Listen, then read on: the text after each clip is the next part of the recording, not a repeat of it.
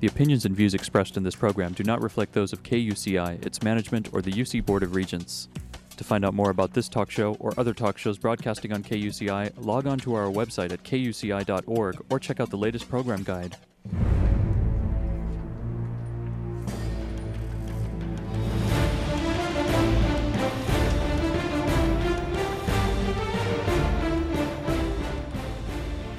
You're listening to KUCI 88.9 FM in Irvine and KUCI.org on the web.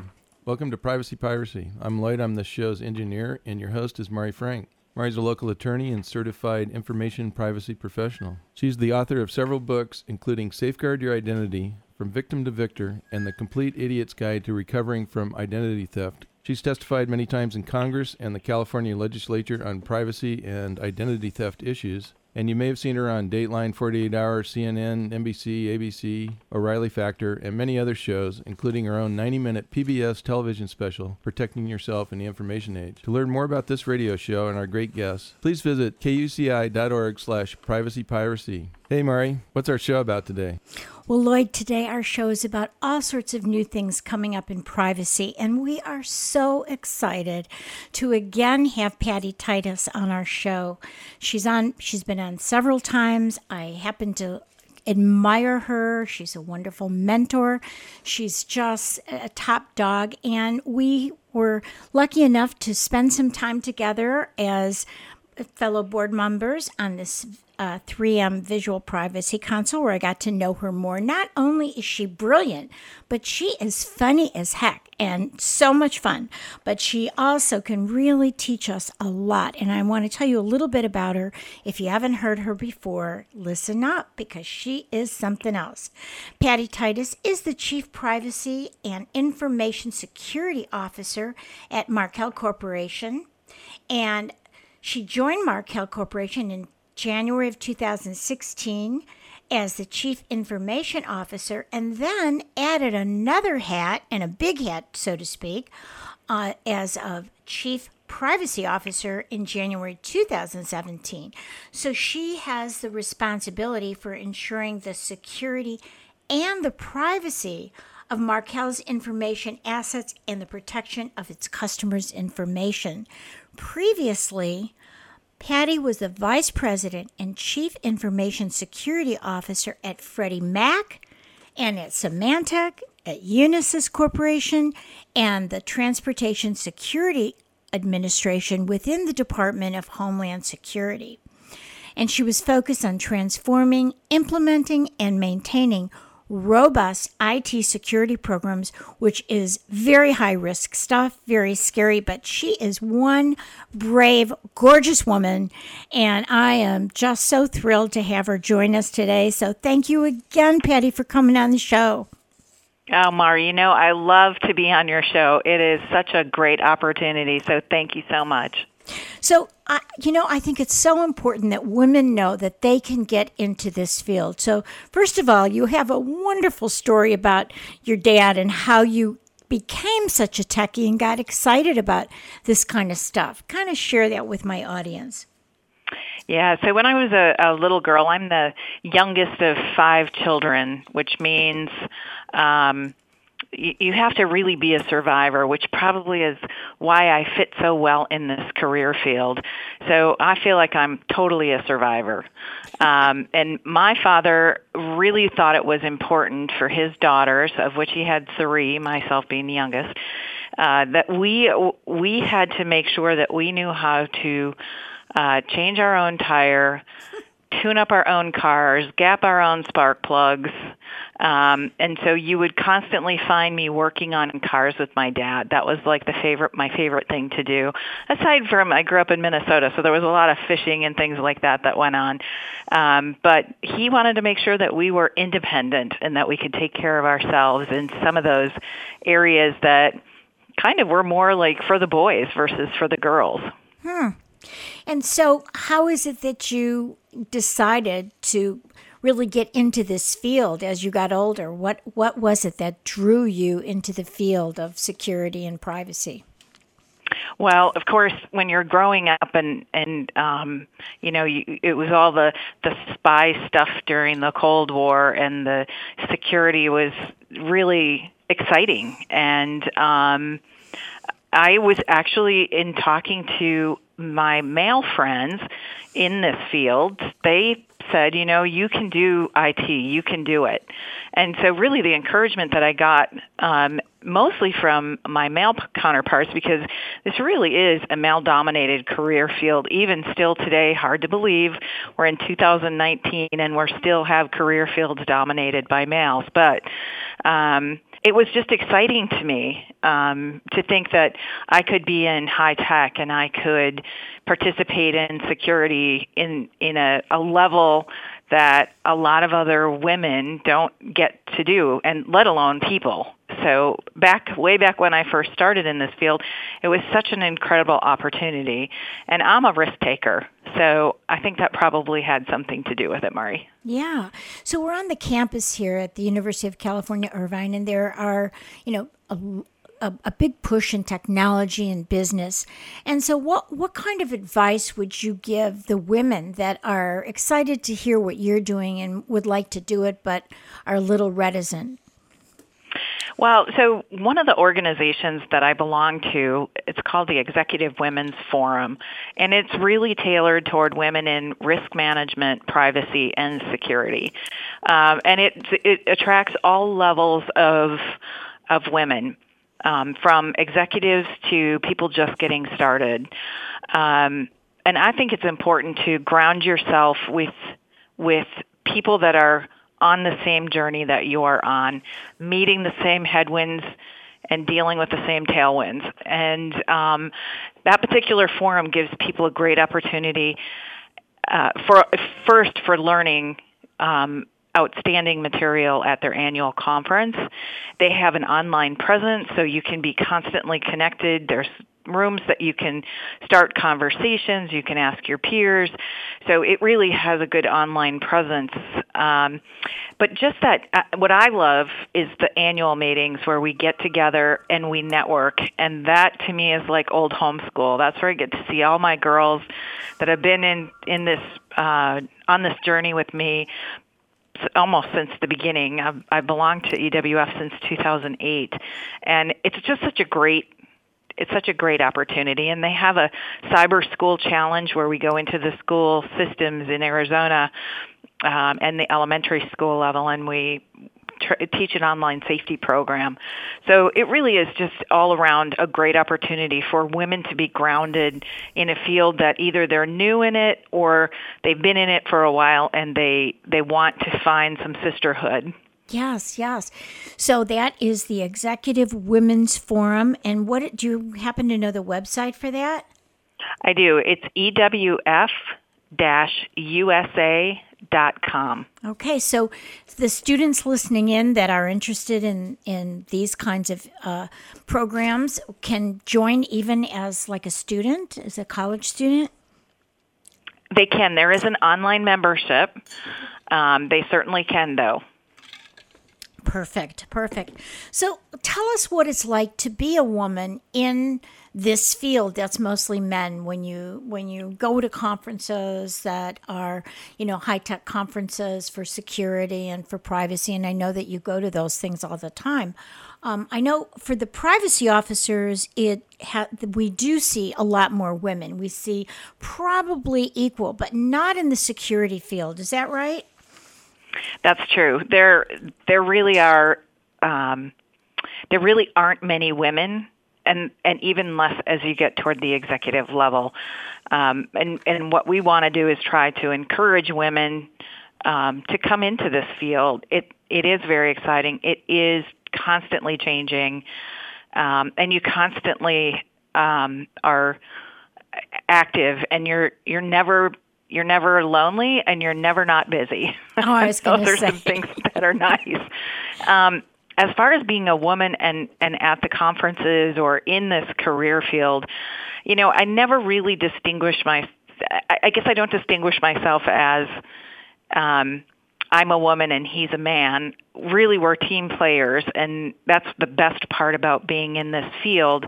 Is everybody is in it for good in good intent and good purpose, and um, and I don't think people treat each other any different um, because you're a man or a woman. Now, I will say there's been challenges in the past at at uh, large security conferences where the conference itself was really tapered, you know, and tailored toward the male um, attendees. And a few years ago, some women got together and said, "We've had enough." And they wrote a nice letter to the conference organizers, and the conference organizers changed the structure of the conference so that it was it was more equalized. Um, and I think women have to speak up when yes. they see that there is a there is a a noticeable difference where it looks degrading toward women. When, that's when we need to stand up and and say, okay, enough. This is not right. And um, you know, you want to do it. You know, not that you have sour grapes, but that you know we want to equalize the playing field because if we don't, and we continue to cater to the male uh, professionals, we're doing a disservice to the women who may look at the profession and say, I really want to do that, but do I really want to be treated that way? Right, right. Exactly. So it can be a challenge, but I think when we when we have a strong voice together, we are going to we're we're going to make change happen. Yes. I mean, all the way across the, the women's movements that are happening right now. Right. Well, I mean, we see this in the legal profession. I was just reading a recent study about women in the legal profession. Um, you know, coming out of law school, there's actually more women, but they're less partners and paid less. And so, again, that's that whole point of saying, wait a minute, you know, we can do this and we can do it with finesse and grace and make the same money and do the same work and be as successful. And you're a great example. You're, yes, you're a great example. oh, thanks, Mari. I think one one thing that um, I think is important for us women in this field is that we have to remember that you don't have to do you have you don't have to be a man to do a man's job. That we can be women and do the same job that the men can do. And I feel like that was what was instilled in my mind when I was a young girl from my father. Yes. And I think the other thing that that women bring to the conference table and bring to the collaboration in a business is that they can really collaborate with other people. They're not competing all the time, which is, you know, more of the uh, testosterone that's, you know, that that in, engages men in a little bit more competition. You're there to collaborate. So for a company, especially, to have a chief privacy and a chief um, security officer collaborating with marketing and collaborating with all of the different areas um, it's really important that everybody gets on board. And I think because you are who you are, that's why you're so successful. And I think the other beautiful part about it is, is most people are either a privacy officer or a security officer, and you're both. You're the chief both. So how does how does that convergence work?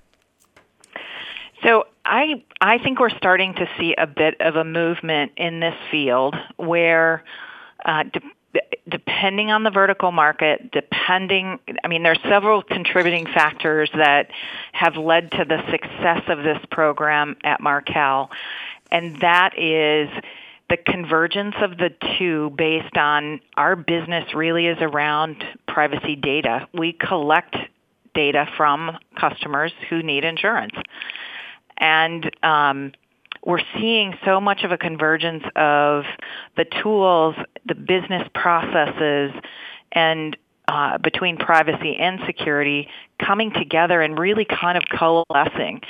Um, it's been fascinating to watch the General Data Protection Regulation um, and now the California Consumer Privacy Act as we start to watch these requirements come out, the requirements have a technical aspect to them that largely sits in the privacy office or in the security office, excuse me. And then there are the processes and the policies that have to be written in order to drive that repeatable and defendable process when you're adopting these regulations. So for me, it's been a great opportunity you know, building a security program and then pulling the privacy pieces into it. I think it's why we've been so successful at the program here. Um, and, and being able to respond to the regulations and being able to respond to our customers that, you know, we're doing everything we can to protect their data. Right. And the fact that as the privacy officer, knowing how to put these policies into place, you know how they are really going to be enacted technology wise too. So that makes a lot of sense to me that uh, you really have that that dual understanding that otherwise if you have a privacy officer and a security officer they have to really be like twins they really have to work together very closely so uh, you can have your left side of your brain and your right side of your brain talk to each other all the time. yes, they can. yeah. So, how do you think? Now, you're in the insurance industry, so um, you want to give a little plug about what Markel does. I know you said they're insurance. Can you tell a little bit more about the company?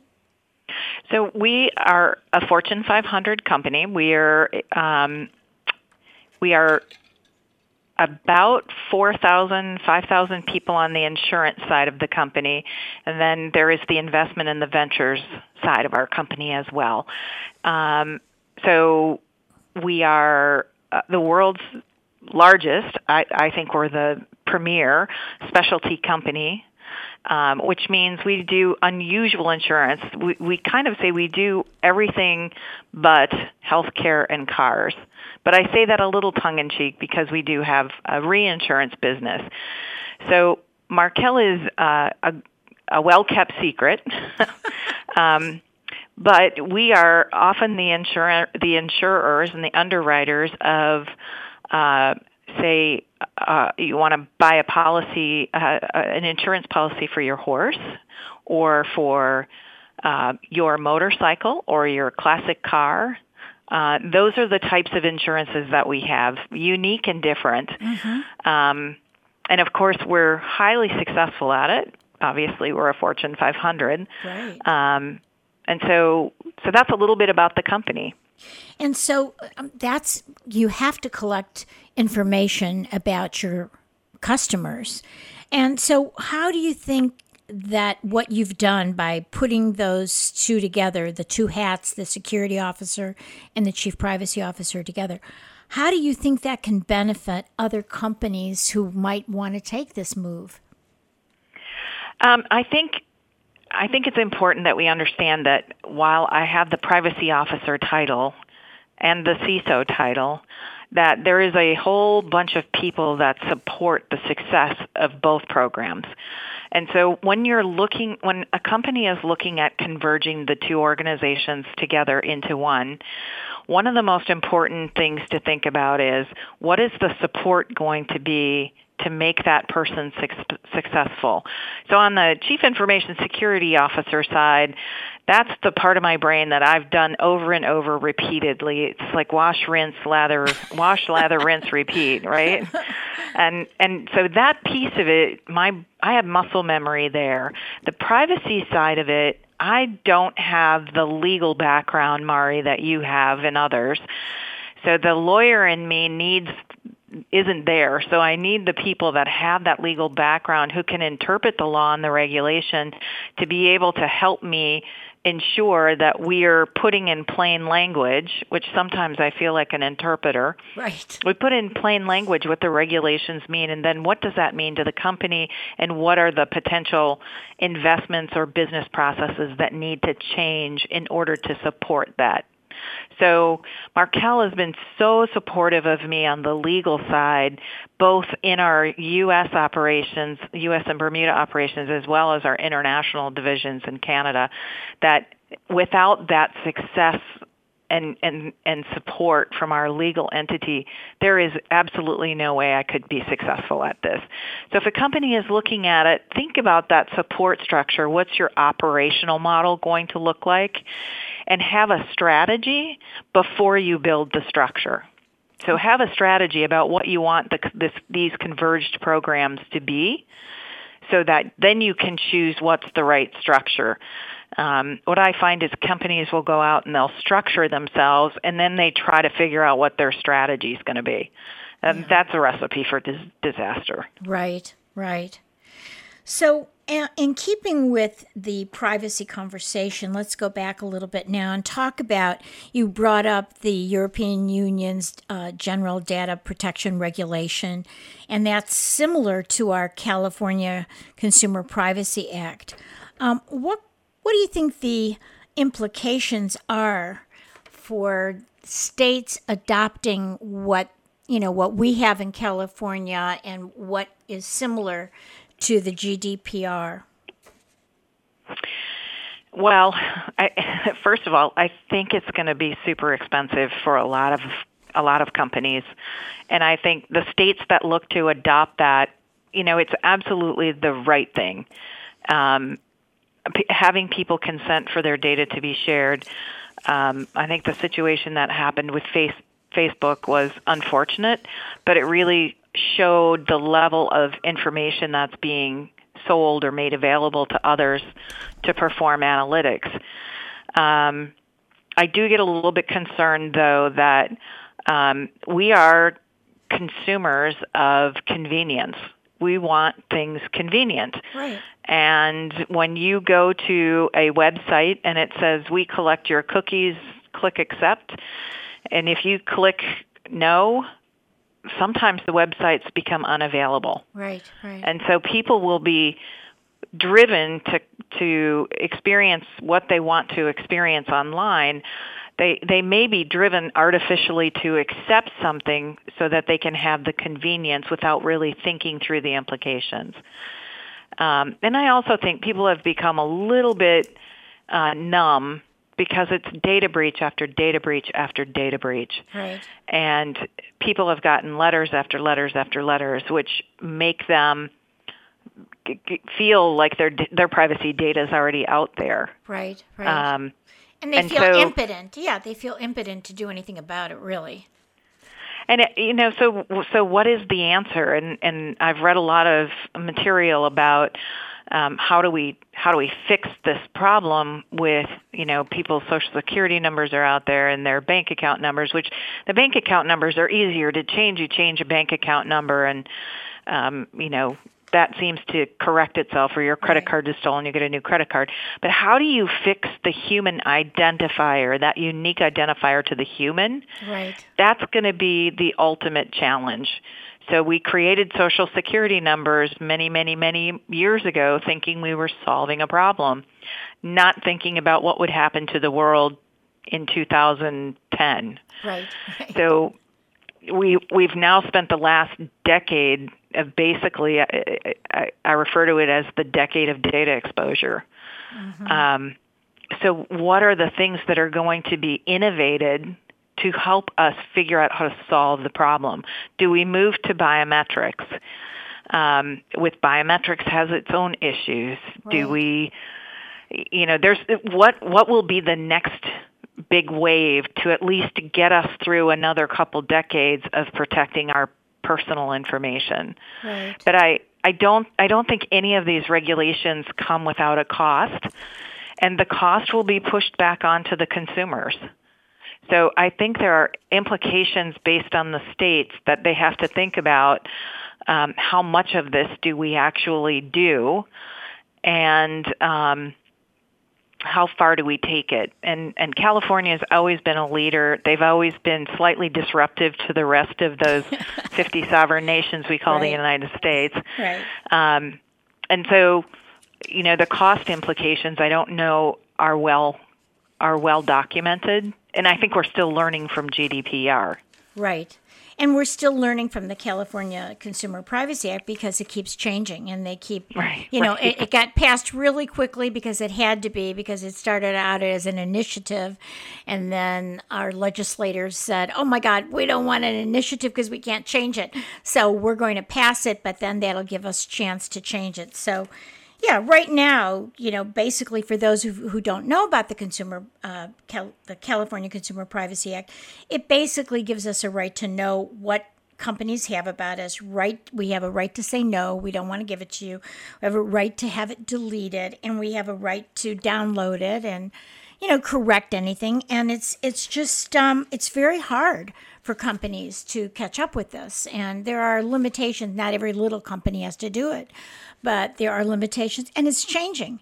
But I think I think uh, this, you know, with the explosion of identity theft and the feeling of, you know, lack of privacy, we're, you know, and then when we see what Europe has done, which is, you know, even a stronger version of the California Consumer Privacy Act, we're we're finding that yeah. So you're never going to be out of a job. That's for sure, Patty. Well, that's not a good reason to pass a regulation, but I do appreciate the job security. yeah, we only have a couple minutes left, but I do want to talk to you real quick about. I know you've been to Israel, and there's a lot going on in cybersecurity and startups in Israel. So, you want to just tell your thoughts about that innovation over there? Yeah, so uh, uh, it was a very exciting trip. Um, you know, I travel. I travel. The, I'm a globetrotter. I travel a lot, but I had never been to Israel, and so it was a, a tremendous opportunity. Tel Aviv is a hotbed of technology right now in cybersecurity. Um, it is just exploding there. Uh, I went with our um, our head of our uh, cyber underwriting division, Kara Owens, and we went with a small group of CISOs and met with 32 startup companies, seven venture companies, and one accelerator. And it was fascinating the amount of technology and fascinating at where they are with the development. And in my mind, they're probably three years ahead of anything that's being innovated here that I've seen in cybersecurity in the U.S. Um, it's very exciting. Um, some of the advancements that they are impl- making. How are they? Imp- are they doing? You know. Um, privacy by design and, and really building in privacy and, te- and security into the new technology? Well, what they're actually doing is building the technology that helps you build the privacy by design Ooh. in your tech stacks. Ooh. And it's helping really go out and do the more automated data discovery, data tagging, data labeling, especially in the privacy arena, and, and other regulated data types as well. Um, it, it it's on like a seek, search, and protect or destroy, if necessary, certain information. Wow. There are some new technologies that have come out that first time we've seen them anyway. Uh, we met with a couple companies just this past week that have uh, the answer to automation of DSAR problems, the data subject access request. Mm. So when someone says, tell me everything you know about me, well, if you've got a bunch of legacy systems, you got to go poke around looking for the data. You might have to buy an e-discovery tool. This actually automates the process, allows the person to look at the data and make sure that the data is correct or apply the corrected data, which then through a workflow and approval process will automatically update your systems. It's wow. fascinating technology. Wow, perfect for the GDPR and also for the California Consumer Privacy Absolutely. Act. It's amazing. Well, we would you believe it? We're out of time. It always goes so quickly when I talk to you. Thank you so much, Patty Titus. We just uh, just admire all the great work that you're doing, and you're such a real um, inspiration for so many women doing the great work that you're doing. So keep in touch and we'll have you back again. Just give your website for Mar- Markel, okay? It is www.markel.com. Thank you, sweet. We will talk to you again soon. Bye bye. All right. Thanks, Mari. You've been listening to KUCI 88.9 FM in Irvine and KUCI.org on the web. Join us every Monday morning at 8 o'clock and visit our website, privacypiracy.org. The opinions and views expressed in this program do not reflect those of KUCI, its management, or the UC Board of Regents.